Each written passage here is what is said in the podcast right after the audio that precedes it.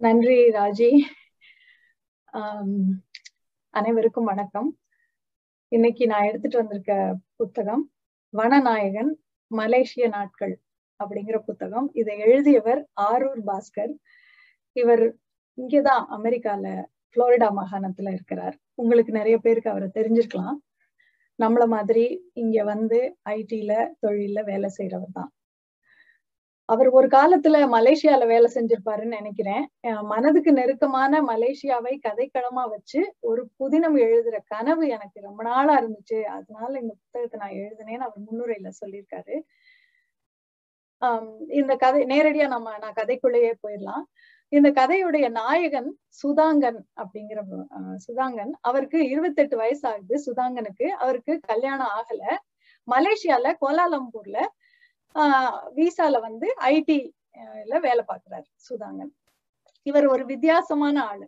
எப்படி வித்தியாசமான ஆளுன்னா இவர் காலேஜ் முடிச்ச உடனே அவர் வேலைக்கு சேர்ந்த உடனே வாங்கின முதல் சம்பளத்துல அவர் வாங்கின பொருள் வந்து ஒரு two in one radio two in one radio வாங்கினதுனால இவர் ஏதோ எண்பதுகள்ல இருந்தாருன்னு நம்ம நினைச்சுக்க வேண்டாம். இந்த கதையே ரெண்டாயிரத்தி நாலுல இருந்து ரெண்டாயிரத்தி ஆறுக்கு உட்பட்ட காலத்துலதான் இந்த கதை நடந்திருக்கு. எல்லாரும் செல்போன் அந்த மாதிரி எல்லாம் பெருசா வாங்கும்போது இவர் ரேடியோ வாங்கியிருக்காரு. காலேஜ்ல கூட எல்லாரும் விருப்ப பாடமா பிசிக்ஸ் கம்ப்யூட்டர் சயின்ஸ் எல்லாம் படிச்ச காலம் அது. ஆனா இவர் வந்து தமிழ் இலக்கியம் படிச்சிருக்காரு. வீக்கெண்ட்ல நண்பர்கள்லாம் சினிமா கிளப் அப்படி எல்லாம் போனா இவர் வந்து கிட்டார் கிளாஸ் கத்துக்கலாம் அப்படின்னு சொல்லி கிட்டார் கிளாஸ் போயிருக்காரு கராடே கிளாஸ்க்கு எல்லாம் போயிருக்காரு. ஆஹ் மலேசியாவுக்கு வந்ததுக்கு அப்புறம் கூட பணத்தை அனுப்புறதுக்கு ஒரு நம்மளுக்கு தெரியும் ஒரு ஒரு சட்டவிரோதமான முறையில பணத்தை அனுப்புவாங்க. அந்த மாதிரி எல்லாம் நான் அனுப்ப மாட்டேன் அப்படின்னு முறையா பேங்க் மூலமாவே தான் அனுப்புவாரு. ஆஹ் மலேசியா வந்ததுக்கு அப்புறம் கூட குடிக்கிற பழக்கத்தையோ இல்ல நண்பர்கள் எல்லாரும் சேர்ந்து டிஸ்கோத்தைக்கு போவாங்க. அந்த பழக்கத்தையோ அவர் பழகிக்கவே இல்லை. அவங்க கூட எல்லாம் அது போகவே இல்லை. இப்படி ஒழுக்கமா நேர்மையா சரியா செய்யறவங்கள வித்தியாசமா இருப்பாங்க அப்படின்னு தானே சொல்லுவோம். அது மாதிரிதான் நம்ம சுதாங்கன். ஆஹ் சுதா கோலாலம்பூர்ல வந்து கேபிபி அப்படின்னு ஒரு பெரிய பேங்க் இருக்கு. அந்த பேங்கோட உத்தமன் அப்படிங்கிற இன்னொரு பேங்க் மர்ஜ் ஆகுது. அந்த மர்ஜர் ப்ராஜெக்டுக்கு தான் அந்த ப்ராஜெக்ட் வந்து ஆர்பன் ஐடி அப்படிங்கிற கன்சல்டிங் கம்பெனி எடுத்திருக்காங்க. அந்த கன்சல்டிங் கம்பெனியோட கிளையண்ட் இந்த கேபிபிக்கு கிளையண்ட் மேனேஜரா இருக்கிறவர் லக்ஷ்மணன் அப்படிங்கிற மலேசிய தமிழர். அந்த ஆர்பன் ஐடி கன்சல்டிங் கம்பெனியோட சிஐஓவா இருக்கிறவர் சம்பத். இந்த சம்பத் வந்து இந்த மர்ஜர் ப்ராஜெக்டுக்காக சுதாங்கன் அவருடைய நண்பர் ரவி அப்புறம் இன்னும் நிறைய இளைஞர்களை சென்னையில இருந்து கூட்டிட்டு வந்து இங்க இந்த ப்ராஜெக்ட்ல வேலை செய்யறதுக்காக அமர்த்திருக்காரு. அப்படிதான் இவங்க எல்லாம் கோலாலம்பூர்ல இருக்காங்க வேலை செய்யறாங்க இந்த ப்ராஜெக்ட்ல இந்த ப்ராஜெக்டுக்கு முழு இன்சார்ஜ் பொறுப்பு வந்து சுதாங்கன் தான். ரவி வந்து அவருடைய அசிஸ்டண்டா இருக்காரு. சரி இதுதான் நிலைமை. அப்போ இந்த ப்ராஜெக்ட் லைவ் போற நாள் டி டே அப்படின்னு சொல்றாங்கல்ல அது அன்னைக்கு வந்து கேபிபியோட ஐடி ஹெட் ஆபீஸ்ல அது வந்து மலேசியால சைபர் ஜெயா அப்படிங்கிற ஒரு சின்ன நகரத்துல இருக்கு. அது வந்து சிலிகான் வேலி ஆஃப் மலேசியா அப்படின்னு சொல்றாங்க. அங்கதான் கேபிபியோட ஐடி ஹெட் ஆபீஸ் இருக்கு. அங்க ஒரு கான்பரன்ஸ் ரூம்ல இந்த லைவ் போற நாள் அன்னைக்கு சுதாங்கனும் ரவியும் வேலை செஞ்சுட்டு இருக்காங்க. அது ஒரு சனிக்கிழமை காலையில நாலு மணிக்கு. லைவ் போற அன்னைக்கு ராத்திரி பகல் பார்க்காம வேலை செய்யறது நம்ம எல்லாருக்குமே தெரியும். அப்படி காலையில நாலு மணிக்கு அவங்க அந்த கான்பரன்ஸ் ரூம்ல இருக்காங்க. அப்போ ஒரு போன் வருது. எடுத்தா ப்ராப்ளம் அப்படின்னு சொல்றாங்க. உடனே இவர் வந்து வாட் இஸ் த ப்ராப்ளம் அப்படின்னு கேட்டா ஐ டோன்ட் நோலா அப்படின்னு சொல்லிட்டு ஒரு மாதிரி உடஞ்ச இங்கிலீஷ் சரியா பேச தெரியல. மலாயிலே பேசுறாங்க. இவருக்கு ஒண்ணும் புரியல. கேட்டு கேட்டு இங்கிலீஷ்ல பாக்குறாரு. புரியல. சரி please send me an email அப்படின்னு சொன்னோடனே அந்த பக்கம் கட் ஆயிருது. ஆயிட்டு உடனே இமெயில் வருது. அது வந்து கம்ப்யூட்டர்ல இருந்து வர்ற அவுட்புட்டை தான் அப்படியே ஸ்னாப்ஷாட் எடுத்து இமெயில் அனுப்பியிருக்காங்க. ஆனா அவருக்கு அந்த இமெயில வச்சுக்கிட்டு என்ன பிரச்சனைன்னு புரியல. ஆஹ் இது என்னடா இது? முகூர்த்த வேலையில் நெருங்கும் போது மாப்பிள்ள டிராபிக் ஜாம்ல மாட்டிக்கிட்ட கதையா? எல்லாம் எத்தனையோ தடவை டெஸ்ட் பண்ணது. ஒன்னும் பிரச்சனையே இருக்காதுன்னு நினைச்சோம். இப்ப என்ன ஏதோ பிரச்சனைன்னு சொல்றான். அந்த ஆள் வேற மலாயில பேசுறான். ஒன்னும் புரிய வேற மாட்டேங்குது அப்படின்னு சொல்லி ஆஹ் ரவிய ரவி அந்த ரூம்ல தான் இருக்காரு. ஆனா ரவி வந்து நல்லா நாலு சேரை இழுத்து போட்டு தூங்கிட்டு இருக்காரு. ஒன்னும் பிரச்சனை இல்லை இல்ல மச்சி ஏதாவது நான் கூப்பிடு அப்படின்னு சொல்லிட்டு.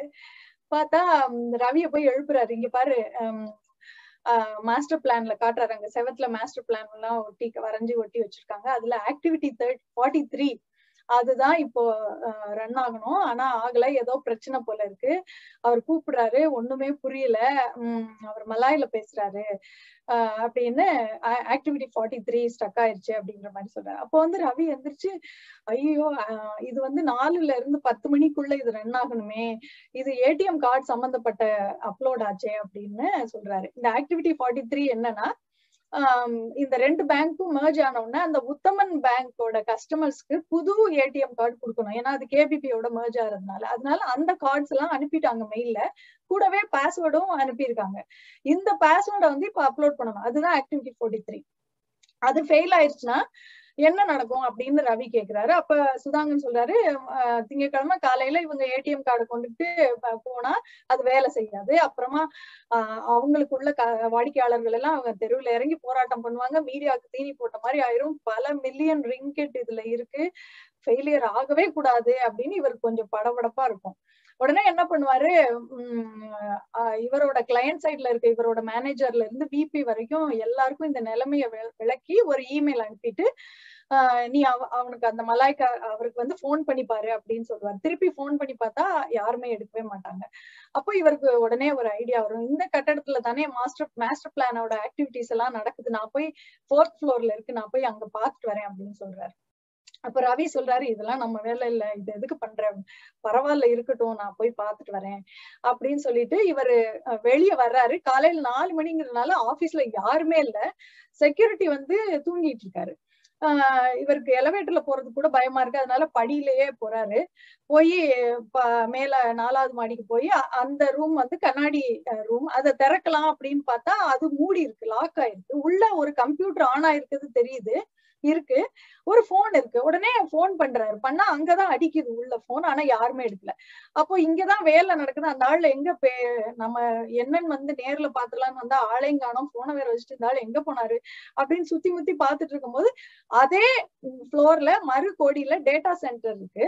அங்க இருந்து யாரோ எட்டி பாக்குற மாதிரி தெரியுது. யாருன்னு முகம் அடையாளம் தெரியல. இவருக்கு ஒரே ஆச்சரியம். இந்த நாலு மணிக்கு டேட்டா சென்டர் வந்து ரெஸ்ட்ரிக்டட் ஏரியா இங்க அங்க யாரு இருப்பாங்க? அப்படின்னு தெரியல. ஆனா போய் பார்க்கவும் பயமா இருக்கு. அந்த நேரத்துல ரவி கீழே இருந்து போன் பண்றாரு. என்ன யாராவது இருக்காங்களா? அப்படின்னு கேக்குறாரு. அப்ப சுதாகன் சொல்றாரு இல்ல யாரையும் காணோம். உனக்கு போன் வந்துச்சா? அப்படின்னா இல்ல இல்ல போன் எல்லாம் வரல. அப்படின்னு சரி இவர் மறுபடியும் கீழே போய் நம்ம செக்யூரிட்டியை கூட்டிட்டு வரலாம். அப்படின்னு சொல்லி செக்யூரிட்டியை கூட்டிட்டு மேல வந்தா அந்த ரூம்ல அந்த கண்ணாடி அறையில வந்து இப்ப லைட் எல்லாம் இல்ல. ஏதோ உள்ள ஒரு நிழல் நடமாட்டம் மாதிரி தெரியுது. ஆனா ஒரு சத்தம் கூட இல்ல. கதவை தட்டி எல்லாம் பாக்குறாங்க. ஒரு பத்து நிமிஷத்துக்கு முடிஞ்ச வரைக்கும் யாராவது உள்ள இருக்காங்களான்னு பாக்கலான்னு பாக்குறாங்க. அவங்களுக்கு எதுவுமே கண்டுபிடிக்க முடியல.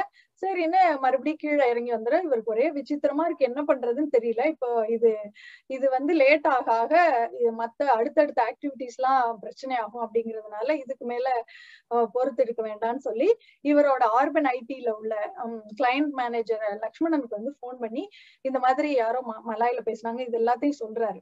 சொன்னோடனே லக்ஷ்மண் வந்து நீங்க அப்ப காலையில கிட்டத்தட்ட அஞ்சு மணி ஆகுற நிலைமையாச்சு. நீ கவலைப்படாத நான் லீ அனுப்பி வைக்கிறேன் அப்படின்னு சொல்றாரு. லீங்கிறவர் வந்து குவான் லீ அப்படிங்கிற ஒரு சீனாக்காரர் அவர். அவரும் ஆர்பன் ஐடில தான் வேலை செய்யறாரு அவரை வந்து ஒரு சில நாள் ஆர்பன் ஐடியோட ஹெட் ஆபீஸ்ல பாத்திருக்காரு சுதாங்கன். அவர்கிட்ட எப்பயாவது இந்த மாதிரி மொழி பிரச்சனை இருந்தாலோ இல்லைன்னா உள்ளூர் அரசியல் பத்தி ஏதாவது பிரச்சனை இருந்தாலோ அது அப்பதான் வந்து ஏதாவது ஹெல்ப் கேட்பாரு இல்லைன்னா இந்த தொழில்நுட்பம் பத்தியோ இந்த பேங்கோட நடவடிக்கைகள் பத்தியோ இந்த மாதிரி உதவியெல்லாம் அவர் கேட்டதே இல்லை. ஏன்னா எல்லாமே சுதாங்கனுக்கு அத்துப்படி. அதனாலதான் இந்த ப்ராஜெக்டுக்கு அவர் இன்சார்ஜா இருக்காரு. இந்த லீவ் வந்து ஒரு ஆறு மணி ஆகும்போது வர்றாரு. வந்த உடனே இவர் அவர் நம்பரை கொடுத்து அந்த மலாய்க்காரரோட நம்பரை கொடுத்து கூப்பிட சொல்றாரு. லீ கூப்பிட்டோடனே அந்த பக்கத்துல இருந்து எடுக்கிறாங்க. எடுத்துட்டு அவர் ஏதோ மலாயில கொஞ்ச நேரம் பேசிட்டு போனை வச்சுட்டு ஓ ஹீ ஸ்டார்டட் ஒர்க்கிங் அப்படின்னு சொல்றாரு. ஓ அப்படியா? என்ன பிரச்சனை அப்படின்னா அதெல்லாம் ஒண்ணும் இல்ல. லாங்குவேஜ் ப்ராப்ளம் தான். அதனால ரெண்டு மணி நேரம் தாமதம் ஆயிடுச்சு அது ஒண்ணும் இல்ல நான் பாத்துக்கிறேன் அப்படின்ட்டு நீ வீட்டுக்கு போ அப்படின்னு சொல்றாரு. இல்ல இல்ல நான் இருக்கேன். என்ன எல்லாம் முடிஞ்சதுக்கு அப்புறம் நான் போறேன் அப்படின்னு. இல்ல இல்ல நீ நேத்து காலையில ஒன்பது மணிக்கு வந்த. ராத்திரி பூரா நீ தூங்கவே இல்லை நீ வீட்டுக்கு போ நான் பாத்துக்கிறேன். ஐ டேக் கேர் அப்படின்னு சொன்னோன்னு இவர் ஆர் ஷுவர் ஷுவர் ரெண்டு தடவை கேட்டுட்டு இவர் வீட்டுக்கு வராரு. ஆறு மணி போல கேப் பிடிச்சு ரவி ரவி மறுபடியும் இதுக்குள்ள தூங்கிருந்தான் அவனையும் எழுப்பிக்கிட்டு கேப பிடிச்சிட்டு வீட்டுக்கு போறாங்க. கேப் டிரைவர் வந்து ஒரு பஞ்சாபி. அவர் அவரை வந்து சுதாங்கனுக்கு நல்ல பழக்கம். சுதாங்கன் மலேசியாவுக்கு வந்து கிட்டத்தட்ட ஒரு வருஷம் ஆக போகுது. எப்ப கேப் புக் பண்ணாலும் சிங் அவரை தான் கூப்பிடுவாரு. அவர் வந்து சிங் வந்து ரெண்டு தலைமுறையா மலேசியால இருக்கிறவர். அவருக்கு மலேசியா பத்தி நிறைய விஷயம் தெரியும். அவருக்கும் இவருக்கும் சுதாங்கன் ஒரு வித்தியாசமான ஆளா இந்த மாதிரி நிறைய கேட்டு தெரிஞ்சுக்கிறதுலாம் சுதாங்கனுக்கு ரொம்ப பிடிக்கும். அதனால அந்த சிங்கும் சுதாங்கனும் நல்ல ஃப்ரெண்ட்ஸ் அதனால அவரையே தான் எப்பவுமே கூப்பிடுவாரு. அப்படி கேப் பிடிச்சு அன்னைக்கு வீட்டுக்கு போயிட்டு இருக்கும்போது சம்பத் கிட்ட இருந்து போன் வருது. ஆஹ் சம்பத் வந்து நான் சொன்ன முன்னாடியே சொன்ன மாதிரி ஆர்பன் ஐடியோட சிஐஓ அவர் அவர் அவர் தான் வந்து சென்னையில இருந்து இவங்க எல்லாரையும் இன்டர்வியூ பண்ணி எடுத்துட்டு வந்தாரு அவர் வந்து சம்பத் கிட்ட இருந்து போன் வந்தோடனே என்ன என்னப்பா என்ன பிரச்சனையா? அப்படின்னு கேக்குறாரு. இல்ல இல்ல ஆஹ் இந்த மாதிரி சும்மா மொழி பிரச்சனை தான் அதனால கொஞ்சம் டிலே ஆயிடுச்சு அப்படின்னு சொல்றாரு. ஓ அப்படியா? லக்ஷ்மண் போன் பண்ணியிருந்தாரு. நீ போய் அவரை வந்து திங்கக்கிழமை நீ அவரை ஹெட் ஆபீஸ்ல போய் பாரு அப்படின்னு எதுக்கு பாக்கணும் அப்படின்னு? நான் அவசரமா ஏர்போர்ட் போயிட்டு இருக்கேன். நீ போய் பாரு அப்படின்னு சொல்லிட்டு போனை வச்சிடுறாரு. இவரும் வீட்டுக்கு போயிட்டு தூங்காதனால கொஞ்சம் நல்லா தூங்கிடுறாரு. மத்தியானம் போல எந்திரிச்சு உடனே முதல்ல லீக்கு போன் பண்றாரு. பண்ணா லீ சொல்றாரு no everything is okay man அப்படின்னு சொல்லிடுறாரு. சரி எல்லாம் முடிஞ்சிருச்சு போல இருக்கு. கரெக்டா லைவ் போய் முடிஞ்சிருச்சு அப்படின்னு நினைச்சிட்டு ப்ரொடக்ஷன் போயிருச்சுன்ட்டு இவர் மண்டே ஆபீஸ்க்கு போறாரு. போன உடனே லீ வந்து அங்க இருக்காரு. கங்க்ராச்சுலேஷன்ஸ் மர்ஜர் வாஸ் சக்சஸ்ஃபுல் அப்படின்னு சொல்லி கை கொடுக்குறாரு. இவர் அதெல்லாத்தையும் விட்டுட்டு சுதாங்கன் வந்து அன்னைக்கு என்னதான் பிரச்சனை? அவன் மலாயில என்னதான் சொன்னான்? நீ சொல்லு அப்படின்னு உடனே அவர் சொல்றாரு no no nothing but you know what he knew English அப்படின்னு சொல்றாரு. அப்படியா? அப்ப ஏன் அவர் என்கிட்ட இங்கிலீஷ்ல பேசல? I need to investigate on that அப்படின்னு சொன்னப்போ லீ சொல்றாரு hey I am contractor like you அப்படின்னு சொல்லிட்டு போயிடுறாரு. இவருக்கு ஒரே குழப்பமாவே இருக்கு. எதுக்கு இங்கிலீஷ் தெரிஞ்சவன் நம்ம கிட்ட இங்கிலீஷ்ல பேசல அப்படின்னு. ஆஹ் அதே நேரம் கொஞ்ச நேரம் ஒரு பதினோரு மணி ஆன உடனே கிளைண்ட் சைட்ல இருந்து வந்து நீங்க டேட்டா சென்டருக்கு பார்க்கணும் சுத்தி பார்க்கணும்னு சொன்னீங்கல்ல கான்ட்ராக்டர்ஸ் எல்லாம் மர்ஜர் முடிஞ்ச உடனே காட்டலான் இருந்தோம். இன்னைக்கு போலாமா அப்படின்னு சொல்லி கூட்டிட்டு போறாங்க. டேட்டா சென்டர் ரெஸ்ட்ரிக்டட் ஏரியானால இவங்க ரொம்ப நாளா கேட்டுக்கிட்டே இருந்திருக்காங்க. அவங்க ஒரு நாள் இன்னைக்குதான் போகலான்னு சொல்லி கூட்டிட்டு போறாங்க. அங்க போறப்ப இவருக்கு ஞாபகம் வருது அன்னைக்கு நாலு மணிக்கு நம்ம யாரோ இங்க எட்டி பார்த்தாங்கல்ல அப்படின்னு அதே யோசனையோட அங்க நிறைய சர்வஸ் எல்லாம் இருக்கு அதெல்லாம் பாத்துக்கிட்டு இருக்காங்க. அப்போ அவருக்கு வந்து லக்ஷ்மணனோட பிஏ கிட்ட இருந்து கால் வருது. போன் வருது என்னன்ட்டு எடுத்தா இப்ப அவர் உங்களை மண்டே வந்து பார்க்க சொன்னாரு நீங்க ஏன் பாக்கலன்னு கேக்குறாங்க. அப்போ அவர் வந்து சொல்றாரு சுதாங்கன் சாயந்தரம் போகும்போது நான் இப்ப கிளையண்ட் சைட்ல இருக்கேன். போகும்போது வரலாம்னு நினைச்சேன் அப்படின்னு சொன்னேன் இல்ல இல்ல அவர் இப்போ இப்பவே உங்களை பாக்கணும்னு சொல்றாருன்னு சொன்னோடனே உடனே ஒரு கேப் பிடிச்சிட்டு மறுபடியும் ஆர்பன் ஐடியோட ஹெட் ஆபீஸ்க்கு அவர் போறாரு. போன உடனே லக்ஷ்மணன் கேக்குறாரு என்னப்பா மர்ஜர் எல்லாம் எப்படி போச்சு? அப்படின்னு நல்லாதான் போச்சு அப்படின்னு இவர் சொல்றாரு சுதாகன் ஓ நான் வேற மாதிரில கேள்விப்பட்டேன் அப்படின்னு அவர் சொல்றாரு. கே சொல்லிட்டு சனிக்கிழமை என்ன நடந்துச்சு அப்படின்னு கேட்டோம்னா இவர் அப்படியே எல்லாம் என்னென்ன நடந்துச்சோ எல்லாத்தையும் அப்படியே ஒண்ணு விடாம சொல்றாரு. சொன்ன உடனேயும் அவர் வந்து ஓ அப்படியா? அப்படின்னு கேட்டுட்டு ஒரு என்வலப்ப கையில கொடுத்து it's your last day here அப்படின்னு சொல்றாரு. சொன்ன உடனே இவருக்கு ஒரே தூக்கி போட்டு என்ன சார் சொல்றீங்க? ஏன் இப்படி சொல்றீங்க? அப்படின்னோடனே இல்ல நீ சனிக்கிழமை பிரச்சனைய சரியா ஹேண்டில் பண்ணலன்னு நாங்க ஃபீல் பண்றோம். அப்படின்னோடனே இவருக்கு ஒண்ணுமே புரியல. ஆபீஸ்ல வந்து இங்கிலீஷ் பேசணுங்கிறது தானே ரிக்குவயர்மெண்ட் நான் மலாய் பேசணும்னு எதிர்பார்க்கறது எப்படி சரியா இருக்கும்? ஆஹ் பிரச்சனையை அதை நீங்க தீர விசாரிக்காம நீங்க பாட்டுக்கு போன்னு சொல்றது நம்ம வந்து கிளையண்ட் கிட்ட இத பத்தி எல்லாம் பேசணும் அப்படின்லாம் அவர் சொல்றாரு. அப்ப சம லக்ஷ்மணன் சொல்றாரு அதெல்லாம் ஒண்ணும் தேவையில்லை. இது பிசினஸோட முடிவு. இந்த என்வலோப்ல உன்னோட experience letter one month salary ticket to India எல்லாமே இருக்கு. அப்படின்னு மட்டும் சொல்லிட்டு இவர் கேட்ட எந்த கேள்விக்குமே பதில் சொல்லாம அவர் பாட்டுக்கு அவர் ரூம்ல இருந்தே அவர் வெளியே போயிடுறாரு. அப்படியே சுதாங்கனுக்கு வந்து ஒரு நிமிஷம் உலகமே ஸ்தம்பிச்சு போன மாதிரி இருக்கும். இந்த ஊர்ல நேர்மை விசுவாசம் இதுக்கெல்லாம் எந்த அர்த்தமுமே இல்லையா? நான் என்ன தப்பு செஞ்சேன்னு கூட எனக்கு தெரியாம ஆஹ் எப்படி அவங்க எனக்கு சொல்லாம அனுப்பலாம் அப்படின்னு ஒரே ரொம்ப அப்செட்டா இருக்காரு அன்னைக்கு ஆபீஸ்ல அவ அம்மா வந்து கடைசியா அம்மா கிட்ட பேசினதெல்லாம் அவருக்கு ஞாபகம் வருது. சுதாங்கனோட வந்து அப்பா அவருக்கு கிடையாது. அப்பா இறந்ததுக்கு அப்புறம் அம்மா வந்து தனியாளா சொந்தக்காரங்க யாருமே உதவி செய்யாம அவரை வளர்த்தாங்க. அவரும் அவரோட தம்பி தங்கச்சி.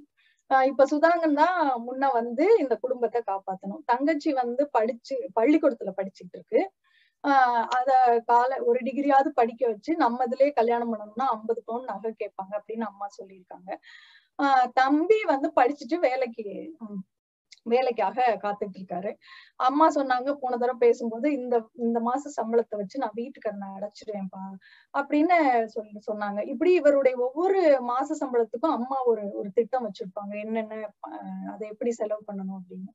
அப்போ அம்மா சொன்னதெல்லாம் கேட்டப்போ அவர் நினைச்சுக்கிட்டாரு இன்னும் ரெண்டு மூணு வருஷமாவது நான் மலேசியால இருந்து சம்பாதிச்சாதான் என்னுடைய வீட்டு இது எல்லாத்தையும் உம் சுமைய நான் முழுமையா முடிச்சுட்டு போக முடியும். அப்படின்னு நினைச்சுக்கிட்டது. போன தடவை அம்மாட்ட பேசினப்போ இதெல்லாம் அம்மா சொன்னது இதெல்லாம் அவருக்கு ஞாபகம் வருது. ரொம்ப கஷ்டமா இருக்கு. திடீர்னு வேலை இல்லாம போயிடுச்சு அப்படின்னு வீட்டுக்கு வந்தவுடனே ரவி கிட்ட சொல்றாரு. என்னது? போ சொல்லிட்டாங்களா? அப்படின்னு கேட்டோன்னே சரி நீ சம்பத் கிட்ட பேசிப்பாரு அப்படின்னு ஆஹ் அவரு சுதாகர் சொல்றாரு சம்பத்துக்கு மட்டும் தெரியாமையா இது நடந்திருக்கும்? அப்படின்னு. இருந்தாலும் நீ பேசிப்பாரு அவர் தானே நம்மளை கூட்டிட்டு வந்தாரு அப்படின்னு சொல்றேன் ஆஹ் சரின்னு இவர் போன் பண்ணா சம்பத் எடுக்கல. இமெயிலும் பண்றாரு. அதுக்கும் ஒன்னும் ரிப்ளை இல்ல.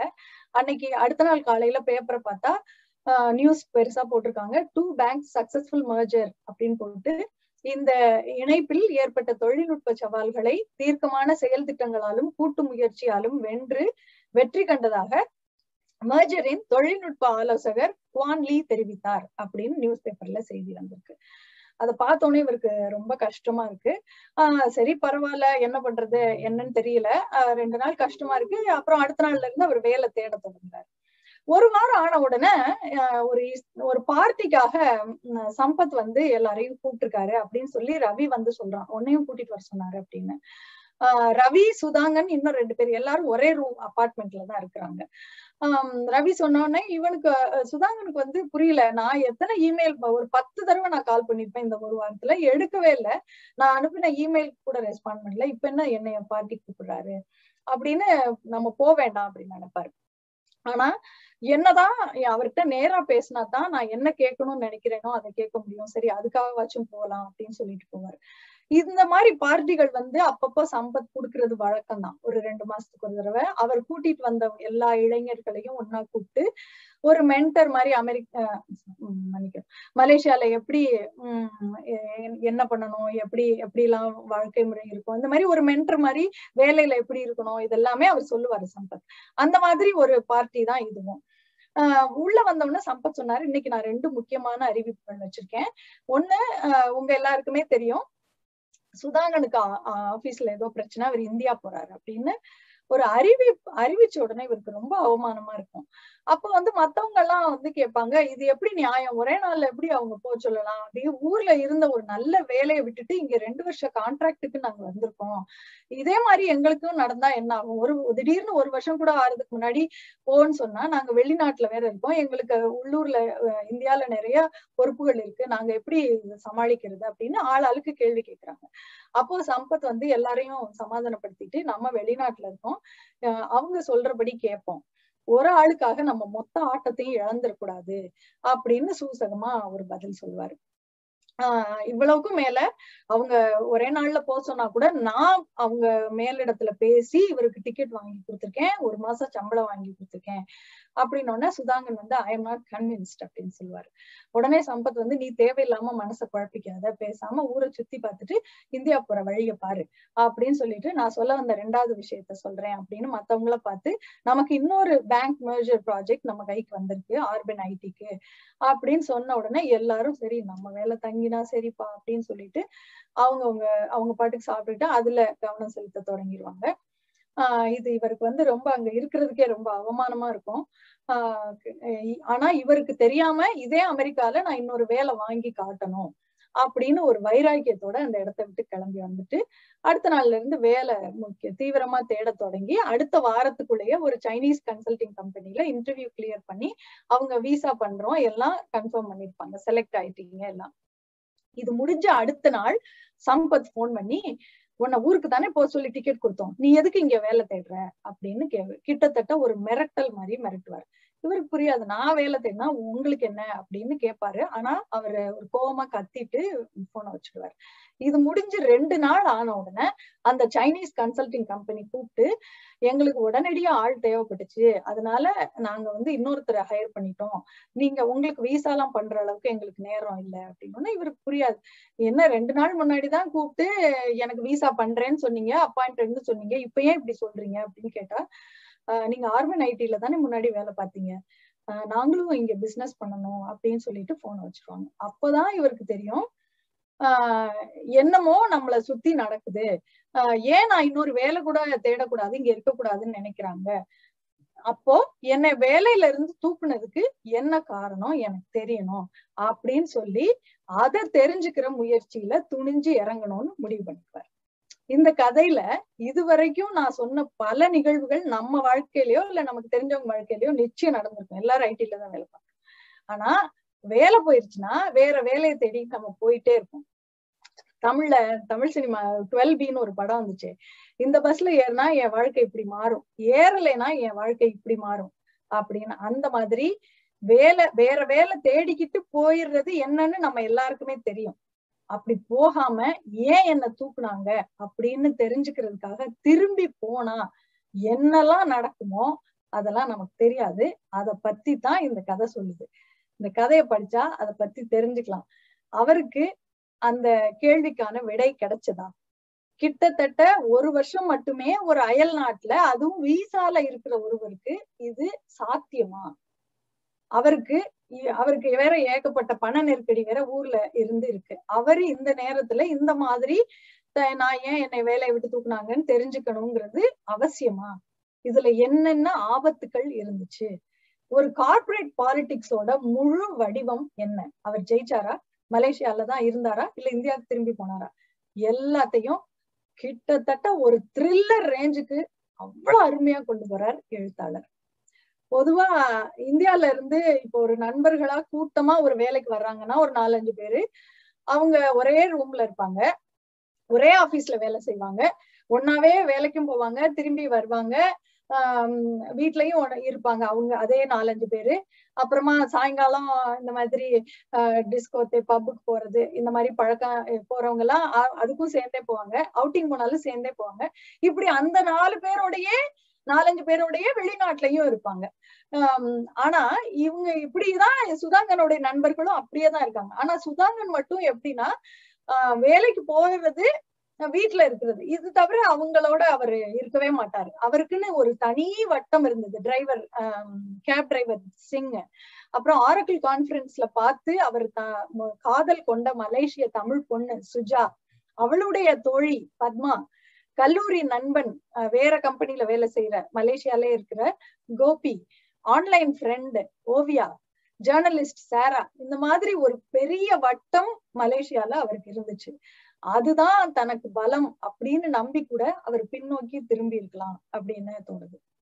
நீ இங்க இருக்கணும்னா இந்த ஊரோட வரலாறு பண்பாடு சாப்பாடு எல்லாம் தெரிஞ்சுக்கணும் அப்படின்னு இந்த கதையிலேயே ஒரு வரி வரும். அதே மாதிரி இந்த புத்தகம் மலேசியாவோட வரலாறு பண்பாடு சாப்பாடு எல்லாத்தையும் இந்த நாவல் சொல்லி தருது. ஒரு டூர் கைடு மாதிரியே இருக்கு. நம்மள மலேசியாவோட twin towers Brickfields area little India Kottumalai Pillaiyar கோயில் ஜூ லங்காவி பத்துமலை முருகன் கோவில் இப்படி எல்லா இடத்துக்கும் அதனோட வரலாற்றை வளவளன்னு சொல்லாம அளவா சொல்லி அழகா கூட்டிட்டு போய்கிட்டே இருக்கும் இந்த புத்தகம். ஊட ஊட துங்கு அப்படின்னா இளவரசன் அர்த்தம். ஜாலான் அப்படின்னா சாலைன்னு அர்த்தம். கம்போங் அப்படின்னா ஆஹ் கிராமம். தேத்தாரைனா டீ நாசினா சோறு. இந்த மாதிரி சில மலாய் சொற்களையும் நம்ம தெரிஞ்சுக்கலாம். இந்த எழுத்தாளருடைய நடை அழகு ரொம்ப நல்லா இருந்துச்சு. ஒரு சில உதாரணங்கள் கொடுக்குறேன். உத்தமன் வங்கியோட நிதி நிலைமை கடன் சுமை அப்புறம் நிலுவையில இருக்கிற வழக்குகள் பழைய கான்ட்ராக்ட் எல்லாத்தையும் அலசி ஆராய்ஞ்சிட்டு தான் கேபிபி தன்னோட இணைச்சுக்கலான்னு நினைக்கும். இந்த மேஜருக்கே ஒத்துக்கிறோம். இத வந்து நிச்சயிக்கப்பட்ட திருமணம் மாதிரி இது. ஜாதகம் தோஷம் குடும்ப பின்னணி இப்படி பல இதுவும் பார்ப்பாங்க. பெரிய தலைவலி. ஆஹ் காதல் கல்யாணம் போல அண்ணலும் நோக்கினார் அவளும் நோக்கினாள். பீச் பார்க்கு அப்புறம் கல்யாணம். இப்படி சிம்பிள் இல்ல இந்த மேஜர் அப்படின்னு அத அந்த மேஜரை வந்து நிச்சயிக்கப்பட்ட திருமணத்தோட அவர் ஒப்பிட்டு இருப்பாரு அதே மாதிரி இன்னொரு இடத்துல அறையினுள்ளே முகம் சுழிக்க வைத்த சிகரெட் புகை நேரடியாக புற்றுநோய் மருத்துவமனைக்கு வழிகாட்டுவதாக இருந்தது அப்படின்னு ஒரு வரி வரும். அடுத்தது நீங்கெல்லாம் போலீஸா அப்படின்னு ஒரு இடத்துல யாரோ கேட்பாங்க. ஆஹ் கேட்டபோது நான் ஆமாம் என்று பொய் சொன்னேன். அப்போதும் புத்தர் ஆழ்ந்த அமைதியில் கண்மூடித்தான் இருந்தார். இப்படி அப்படின்னு இந்த மாதிரி சில அங்கங்க ரொம்ப அருமையா எழுதி நம்மள வந்து திரும்பி திரும்பி அந்த அதை படிக்க வைப்பாரு. போய் படிச்சு படிச்சுட்டு அதை அனுபவிச்சுட்டு அந்த மொழியை அந்த நடையை அழகா அனுபவிக்க வைப்பாரு. சரி இந்த புத்தகத்துக்கு ஏன் வனநாயகன் அப்படின்னு பேர் வச்சாரு அப்படின்னா ஆஹ் ஓராங்குட்ட ஊராங்குட்டான் அப்படின்னு சொல்லி ஒரு மனித குரங்கு இருக்கு. ஓராங்னா மனிதன் ஊத்தான் ஊத்தான் அது ஓராங்குத்தான் அதான் அதோட சரியான ப்ரொனன்சியேஷன் ஊத்தான்னா காடு அதாவது காட்டு மனிதன் இல்லைன்னா வன மனிதன் வனநாயகன் அது வந்து அந்த மனித குரங்கோட வச்சிருக்க அவங்க வச்சு அதோட பொருள் அதுதான். அது மலேசியா இந்தோனேஷியா இந்த மாதிரி இடங்கள்ல தான் அது நிறைய இருக்கும். அந்த மலேசிய பூர்வக்குடி மக்களுக்கு வந்து இந்த இந்த செந்நிறத்துல இருக்கிற வால் இல்லாத ஊரங்குத்தான் மனித குரங்குகள் ரொம்ப நெருக்கம் அவங்க. அது ஒரு கதை வேற அவங்க அதுல அந்த அந்த குரங்குகளை பத்தி சொல்றாங்க. சின்ன கதை. ஒரு பாட்டி வந்து தன்னோட பேரன் வந்து ரொம்ப நேர்மையா இருக்கான். ஊருக்குள்ள வாழ்றதுக்கு அவனால வாழ முடியாது. இவ்வளவு நேர்மையா இருந்தா அப்படின்னு சொல்லி அவனுக்கு ஒரு செந்நிறத்துல ஒரு ரோம அங்கி தச்சு கொடுத்து அவனை காட்டுக்கு அனுப்பிடுவாங்க. அவன் காட்டுலயே தான் இருந்தான். இன்னமும் அவன் ஓரங்குத்தான் மாதிரி மாறி காட்டுலயே தான் வாழ்ந்துட்டு இருக்கான் அப்படின்னு அவங்க நம்புறாங்க. அந்த மலேசிய ப பழங்குடி மக்கள் அப்படிங்கிற இந்த கதையை டிரைவர் சிங் தான் சுதாங்கனுக்கு சொல்லியிருப்பாரு. இந்த கதை மாதிரியே ஆஹ் அவ சுதாங்கனும் அவங்க அம்மா வந்து கான்கிரீட் காடான கோலாலம்பூருக்கு தன்னை அனுப்பி வச்சிருக்காங்க அப்படின்னு அவரே நினைச்சுக்குவாரு. அதனாலதான் இந்த கதைக்கு வந்து சுதாங்கனை பற்றி இந்த கதைக்கு வனநாயகன் அப்படின்னு பேரு. அது மட்டும் இல்ல அந்த எனக்கு என்னோட பேக் ஸ்கிரீன்ல இருக்கும் நீங்க பார்த்தா தெரியும். அந்த அட்டை படத்துல இந்த ஊராங்குதான் வந்து மலேசியா கோலாலம்பூர் மேல ஒரு கம்பியில நடக்கிற மாதிரியே இருக்கும். அவ்வளவு பிரச்சனைகளை இவர் சந்திக்கிறதுனால இந்த ஊரா அத ஒரு சிம்பாலிக்கா அந்த அந்த அட்டை படத்திலேயே போட்டிருப்பாரு. அது ரொம்ப நல்லா இருக்கும். ஆஹ் இவர் வந்து எனக்கு தெரியாத ஒரு புது எழுத்தாளர் ஆரூர் பாஸ்கர்.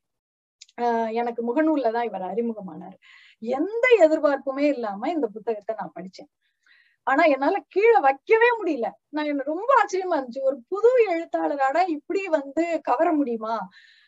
அதிகம் புத்தகம் படிக்காத என்னையவே ஐடி துறையில வேலை செய்யாத என்னையவே இந்த புத்தகம் இவ்வளவு ஈர்த்துச்சுன்னா ஆஹ் மத்த இங்க இருக்க உங்களுக்கு எல்லாம் நான் சொல்லவே தேவையில்லை. எவ்வளவு எவ்வளவு படிக்க படிக்க அப்படியே ஆர்வமா இருந்துகிட்டே இருக்கும் ஒரு த்ரில்லர் மாதிரியே இருக்கும். இந்த புத்தகம் வந்து அடுத்த வாரம் அடுத்த சனிக்கிழமை அட்லாண்டால புத்தக கண்காட்சி நடக்க போகுது. உங்க எல்லாருக்குமே தெரியும். அங்க கிடைக்க போகுது. கிடைக்குது இந்த புக்கு ஆஹ் அவர் வந்து இது மட்டும் இல்ல இன்னும் மூணு புத்தகங்கள் ஆரூர் பாஸ்கர் எழுதியிருக்காரு. ஆஹ் நீங்க நம்ம நம்மளோட தமிழ் அமுதையில பகிர்ந்த நிறைய புத்தகங்கள் இந்த புத்தக கண்காட்சிக்கு வந்திருக்கு. இது நம்ம படிச்சு படிச்சு நம்ம சில நேரம் கேட்டு கேட்டுட்டு எங்க கிடைக்கும் எங்க கிடைக்கும்னு அலைஞ்சோமே. அதுக்கெல்லாம் ஒரு சின்ன முடிவு வந்து அடுத்த வாரம் புத்தக கண்காட்சியில இருக்கும். இந்த புத்தகத்தையும் வாங்கலாம் நிறைய புத்தகம் வாங்கலாம். வாங்க விரும்பினா வாங்கிக்கோங்க. நல்ல வாய்ப்புக்கு நன்றி.